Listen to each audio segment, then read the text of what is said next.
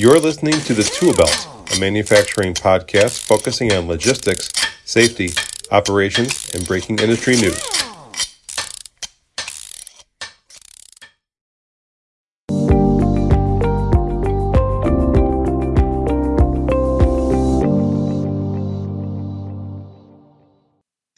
Hello, please enjoy the audio from this live conversation conducted on November 9th. Well, good morning or good afternoon, depending on your time zone. My name is Robert Schoenberger, and I'm the editor in chief of IndustryWeek. Uh, again, thank you for joining us for Production Pulse. Today we're talking cybersecurity. Um, with us, we have Scott Achelpohl, who is the uh, managing editor of Smart Industry. We have Bruce Geiselman with Plastics Machinery and Manufacturing. We have, oh, it looks like I thought we had two Bruces for a second there. I guess not. we have Alix Paultre from Electronics Design, Jason McDaniel with uh, SecurityInfoWatch, and I'm sorry, Jason McDaniel is with uh, Fleet Maintenance Magazine, and Alix Paultre is with uh, Electro- Electronics Design. Uh, thank you, everyone, for joining you today. Uh, we're all members of Endeavor Business Media, which is the giant holding company for all of our uh, trade publications. And we've all been writing about uh, cybersecurity in one form or another in recent months. It, one of the big drivers here has been what's happened in the past uh, month and a half or so with Clorox Company, which uh, had a major cyber incident earlier this year that uh, they just reported second quarter or uh, first quarter earnings uh, recently and uh, put the final dollar amount at 356 million in lost sales because of a massive hack they had in earlier this year. Uh, the, that was actually an improvement. Uh, earlier, they had been saying that the, the loss could have been as, high as 700 million. So the 356 million dollar loss was uh, better than they'd expected.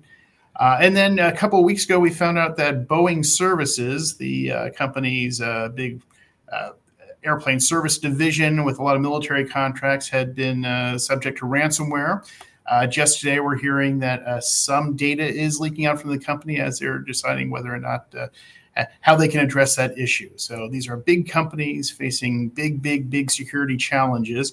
Uh, and it's going to be an expensive issue going forward. And, and my big question here to, the, to our panel is what is this going to mean for the people out there in, uh, in manufacturing who have been somewhat reticent to deal with cybersecurity as an issue? Or are these big, uh, high profile incidents going to change anything? And let's just start here with uh, uh, let's just start with Scott. Scott, you've uh, been writing about uh, some cybersecurity issues there for Smart Industry. What are you hearing from people, and what do you think this is going to make a difference? Thank you, Robert, for the opportunity to join you all here today, and thank you to my colleagues. You know, um, I'm relatively new to Smart Industry, just a few weeks in, and I had an enlightening conversation with a source over at Rockwell Automation, and he pointed me over to their anatomy of 100 plus cybersecurity incidents in industrial operations. And this top line statistic really, to me, was startling that the number of US based threat actors attacking, attacking industrial organizations grew by 35% last year, um, driving an 87% increase in breaches over that same period. Um, as you mentioned, we've done some recent reporting that relates to cybersecurity, and one of them was industry from IndustryWeek's own uh, webinar of a couple of days ago about uh, investment, um, digital transformation and investment, and the top line item item from the survey that was cited in that webinar, a sample of uh, 158 manufacturing professionals, was that um, they were increasing investment uh, by 56 uh, percent in uh, in in their operations. By far, the largest uh, area with robotics and automation lagging well behind at 42 percent of enter of any area. So clearly, we are seeing, as you mentioned, some high profile cybersecurity incidents, but it seems to me there is a response in that the manufacturing professionals are beginning to raise their defenses and making it priority number one for their digital transformations. So go, moving over to you, Steve, I mean, because you you've been dealing with uh, you, you, have security in your title. You're uh, you've been in that security world for quite a while. Right. Is this the kick that people needed to tell us that uh, you know this is something we really need to take seriously, or was it maybe the SEC telling people they were under legal obligation to report these incidents where they might have just uh, you know dealt with it internally right. before? You know, it's it's not like uh, you know all our most most functions, most systems now in any organization are cyber centric. So whether it's security systems, business or operational, manufacturing, OT systems, everything's is cyber centric. So it's not like we haven't had cyber security issues for the last two decades. Uh, when you look at some of the high uh, profile breaches like at Equifax and and others, it was the standard fare was for organizations to simply uh, ignore the breaches uh, for uh, the the fear of bad publicity and and uh, and bad business press. So most of that was swept under, under the rug when it when it could be. But you know, organizations today are facing growing and elaborate challenges ranging from increased regulatory scrutiny and reporting requirements to emerging threat vectors such as generational or generative AI and high-profile breaches. Uh, and now, uh, to protect citizens and to hold companies accountable, and to aspire uh, inspire higher levels of uh, security maturity. Uh, the new SEC rules that have been updated requiring all public companies to disclose material cybersecurity incidents.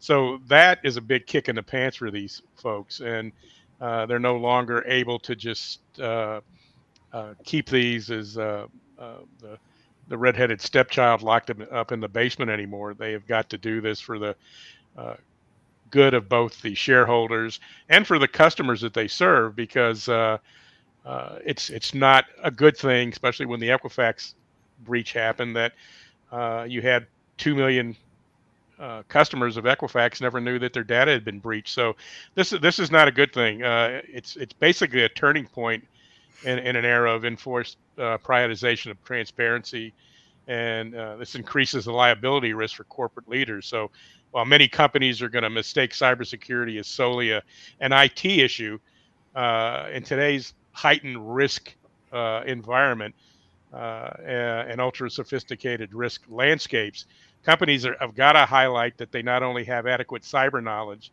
at the IT level, but this knowledge has to transcend across the entire business organization.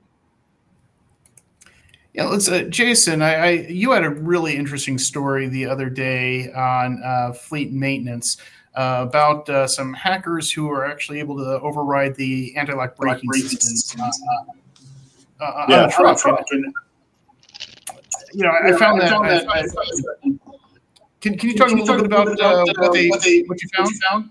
Yeah, it, that was pretty interesting. And I should point out, so I'm with Endeavor's commercial vehicle group. My main title I work on is bulk transporter. Um, but I know fleet maintenance picked this up and it was definitely generating a lot of interest, a lot of traffic. And um, this was a demonstration by the National Motor Freight Traffic Association about how a hacker with very little money and equipment could hack into a trailer's brake controller and apply brake pressure or release air out of the brake valve so they have no brakes and they you know they, basically turn them into like a missile i guess in traffic or um, signal a, a, brake light fault to get the driver to pull over at the side of the road and maybe attack them that way. So it was, it was a very interesting thing um, I think it's more of a theoretical thing. I don't know how high of a threat level CISA has um, attributed to this so far, but it's interesting because it's a cyber attack, but it's really more of a physical attack using radio signals to affect what the brake controller is doing in the trailer. And um, I think that's catching more people in transportations, um, especially on the hazmat side, since I cover bulk transportation. It's getting their attention because it's, you know, they've long been worried about physical threats, and now they're kind of the cyber attacks and the physical threats are kind of intermingled together, and um, they're, they're able to control equipment that way. And I think one issue is you mentioned, you know, public companies maybe having more incentive or requirements to report issues like this, and I think that's still a big problem in transportation because you have a lot of you know smaller and mid-sized companies, a lot that are privately owned. Um, and they, they don't want to report this because they don't want their customers to find out. And so I, you know, I hear that all the time. Companies talk about measures they're taking, but they don't want me to report exactly why. They want it to seem like a proactive um, a measure instead of a reactive thing.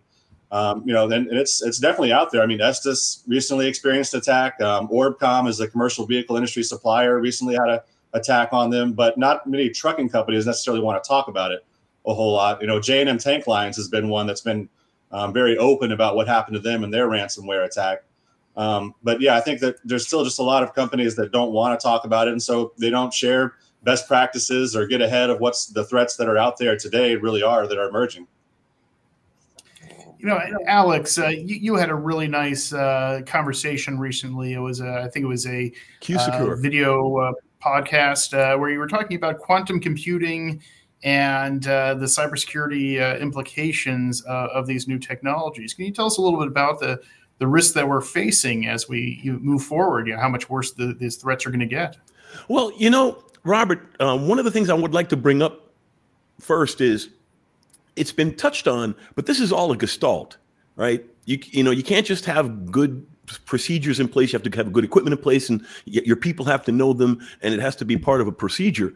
But um, one of the things that I wanted to bring up for this conversation is the tools are available. You know, the biggest issue that a lot of these companies have is the core technologies are relatively new, uh, relatively, you know, years, not decades.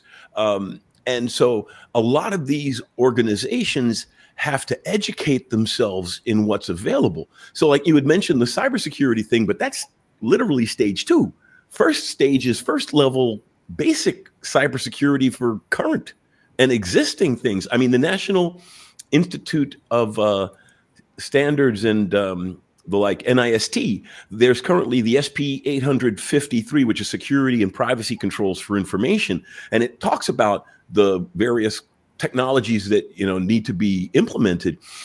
But one of the things that I wanted to uh, talk about when it comes to that kind of thing is like to address this issue with the trucks, for example. These security tools do exist today to prevent that from happening today, but you have to redesign all your trucks. Because, for example, you could buy a microcontroller today that has a secure code block inside the hardware that cannot be accessed without destroying the code that you could have in the brake control circuit, for example, and that microcontroller could then verify all commands and any command without the code won't be obeyed. Trouble is, that's a fleet update at a hardware level that no company really wants to approach. Now, now let's say that you've done that and you've implemented current security technology in the next three to five or five to seven years, you're going to have to retool that whole thing all over again for this quantum security. Because if I have a quantum computer with a couple of hundred uh, qubits, I can break a factorized code, you know, anything built on large number factorization will be broken by a large enough quantum computer. Now, the tech isn't there yet. That's why I'm saying three to five, five to seven. But somebody, if they can develop, say, for example, a few 10 qubit computers and lock them together with entanglement, you could get to those multiple hundreds of nodes that you need faster than the technology progression.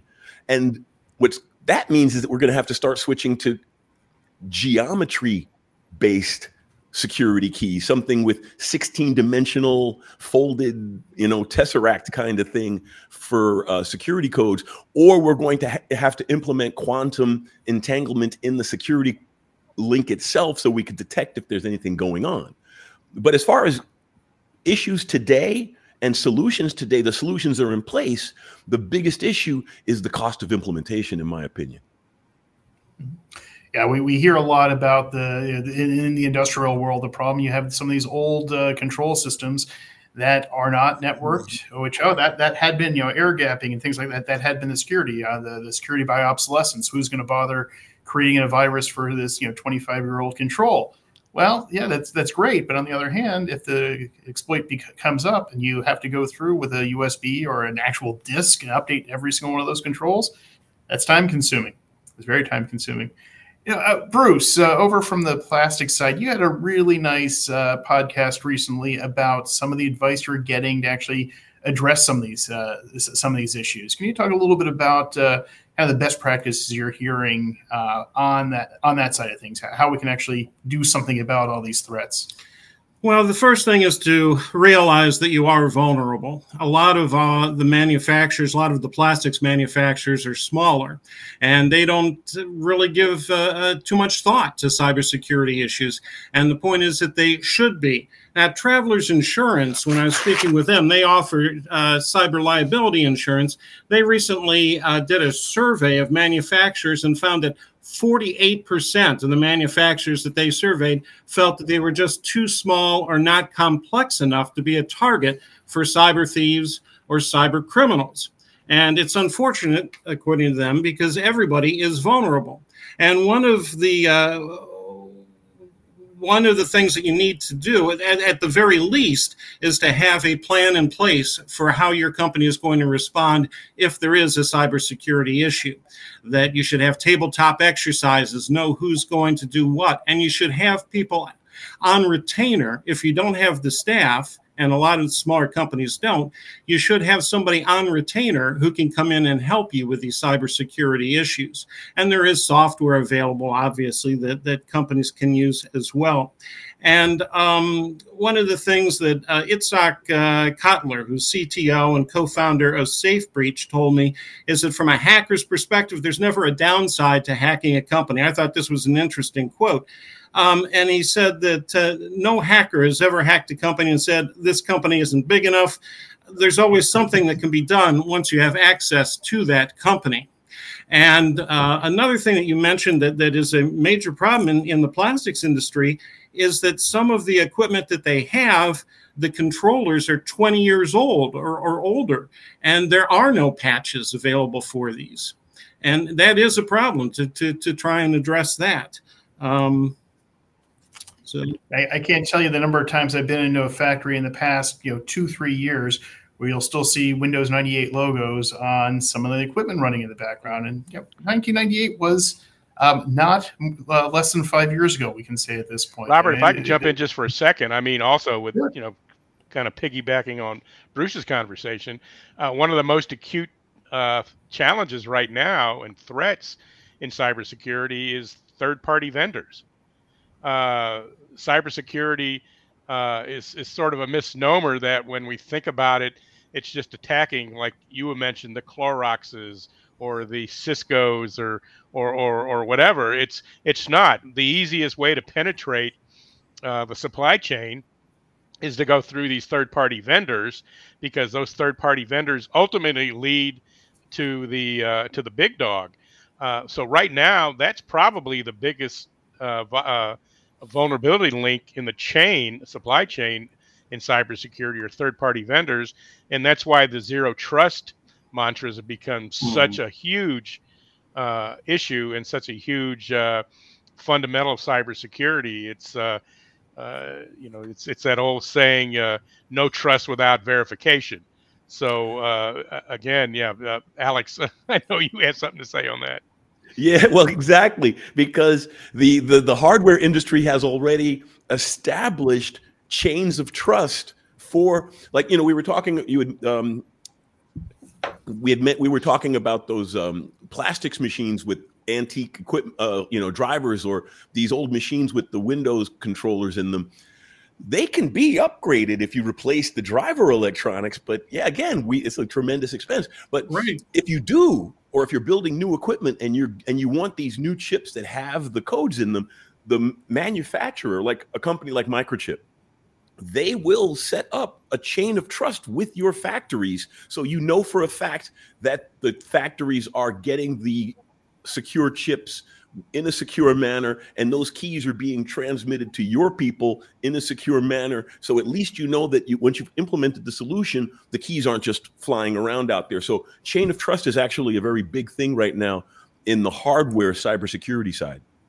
And and I think that, that one of the things I heard is this is what's going to force small manufacturers to, to finally upgrade is because the larger companies want guarantees that the companies that are part of their supply chain are taking the necessary cybersecurity precautions because yeah, not the, if they don't. I'm sorry.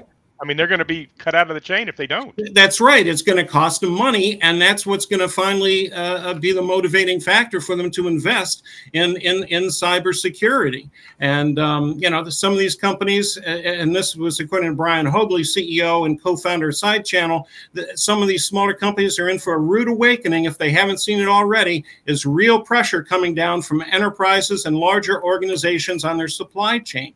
They're starting to really dig in and look at the security security of all their vendors. And one of the, I, I think one example that, that, that people are probably familiar with, and this was back in, I think, 2013, I, I can't recall exactly, was um, uh, the, the, the incident at Target. It's not a manufacturer, but the incident at Target where somebody broke in and stole uh, credit card numbers from, from Target. And it turned out it was through an HVAC vendor and that HVAC vendor was able to get into Target's uh, or had access to Target's servers, as I understand it, because they um, were in charge of monitoring the temperature of their servers and, and, and the server room. And, and so this has been known for a long time, but it's finally coming to a head. And I think it's in part because of those SEC uh, regulations that you were discussing and, and other regulations that are going to be coming out. Right. And that's actually, I mean, it's really brought this whole thing, this SEC uh, regulatory uh, uh, doctrine has, has brought this to a board level that we have not seen before. Uh, and the uh, the Deloitte survey that we that we talked about, where the 58% said that they had experienced some operational disruption of some significance over the last year. Any cyber breach, anytime you have any loss from day-to-day business operations, it's going to result uh, in an undeniable loss of productivity and it's going to hit your bottom line. So this is not only a security issue, it's a business it's a, it's a business operations issue. And you want to prevent unnecessary and unanticipated losses. Uh, and it, it, it, to do that, uh, it's incumbent upon the board or the executive uh, branch of that organization uh, to effectively, uh, you know, take stock of what the company's current risk posture is and you've got to understand where the blind spots spots are, and you've got to ensure that the company has sufficient processes to assess, identify, and and manage all that material and disruptive risk. That it's no longer an option, and uh, I'm, I'm glad to see that we're finally uh, getting some, uh, you know, some mandates from the federal government. I mean, we, are seeing it there. the Biden administration's come out with AI and cybersecurity uh, um, uh, doctrines, or not doctrines, but uh, uh, issues over the last couple of weeks. They initiated a big cybersecurity uh, instructions for schools and universities. Uh, which have been uh, real uh, active targets for ransomware companies, as has the healthcare industry. So the fact that the federal government is finally stepping in uh, and, uh, and, and and discussing this and trying to set some direction uh, is, is, a good thing. And I, I think uh, uh, we're you know anytime you're in an uh, in an industry and security is one of those where there's really no industry standards, you're going to putter along until federal agencies step in and establish mandates, and that's what's happening right now. Mm-hmm. A couple of you have mentioned the whole idea that uh, you know there's no anonymity anymore. You can't uh, assume that no one wants to attack you because you're too small, or they can't attack you because your your equipment is too old. I'm actually I'm reminded of a movie from the late '90s. that was called Holding Hollywood Hostage, and it was the production assistants on the movie realizing that yes, they were spending millions of dollars shooting these really expensive scenes, uh, but the uh, weak link was the uh, production assistant being paid minimum wage, if that, to drive the, those those uh, cans of footage from the uh, the shoot back to the the processing, and they they stole the footage and you know held the production hostage until they would fund their movie. It was a, a silly thing, but if you look at if you are the tier three supplier to Boeing or to Ford or to General Motors or Toyota, you're a target because boy, they can leverage you to shut down production of the F-150. And there's a lot of money involved there, and just be the fact that you're not the one who's uh, uh, on the hook for the, the, that massive loss at the end of the day doesn't mean someone doesn't want to take a take you on as, as a way of getting at the, the bigger player. So it's, it's, it's going to be an interesting few years to watch how this, uh, how people respond to all this. Well, we are running into some a bit of a time crunch, but thank you everyone for joining me today. Uh, thank you to uh, Bruce over there in the plastics world, Alix from electronic design, Scott from smart industry, uh, Jason from our fleet group with uh, fleet maintenance and bulk transporter. And thank you very much for Steve on, on, on the security side from SecurityInfoWatch and our security magazines.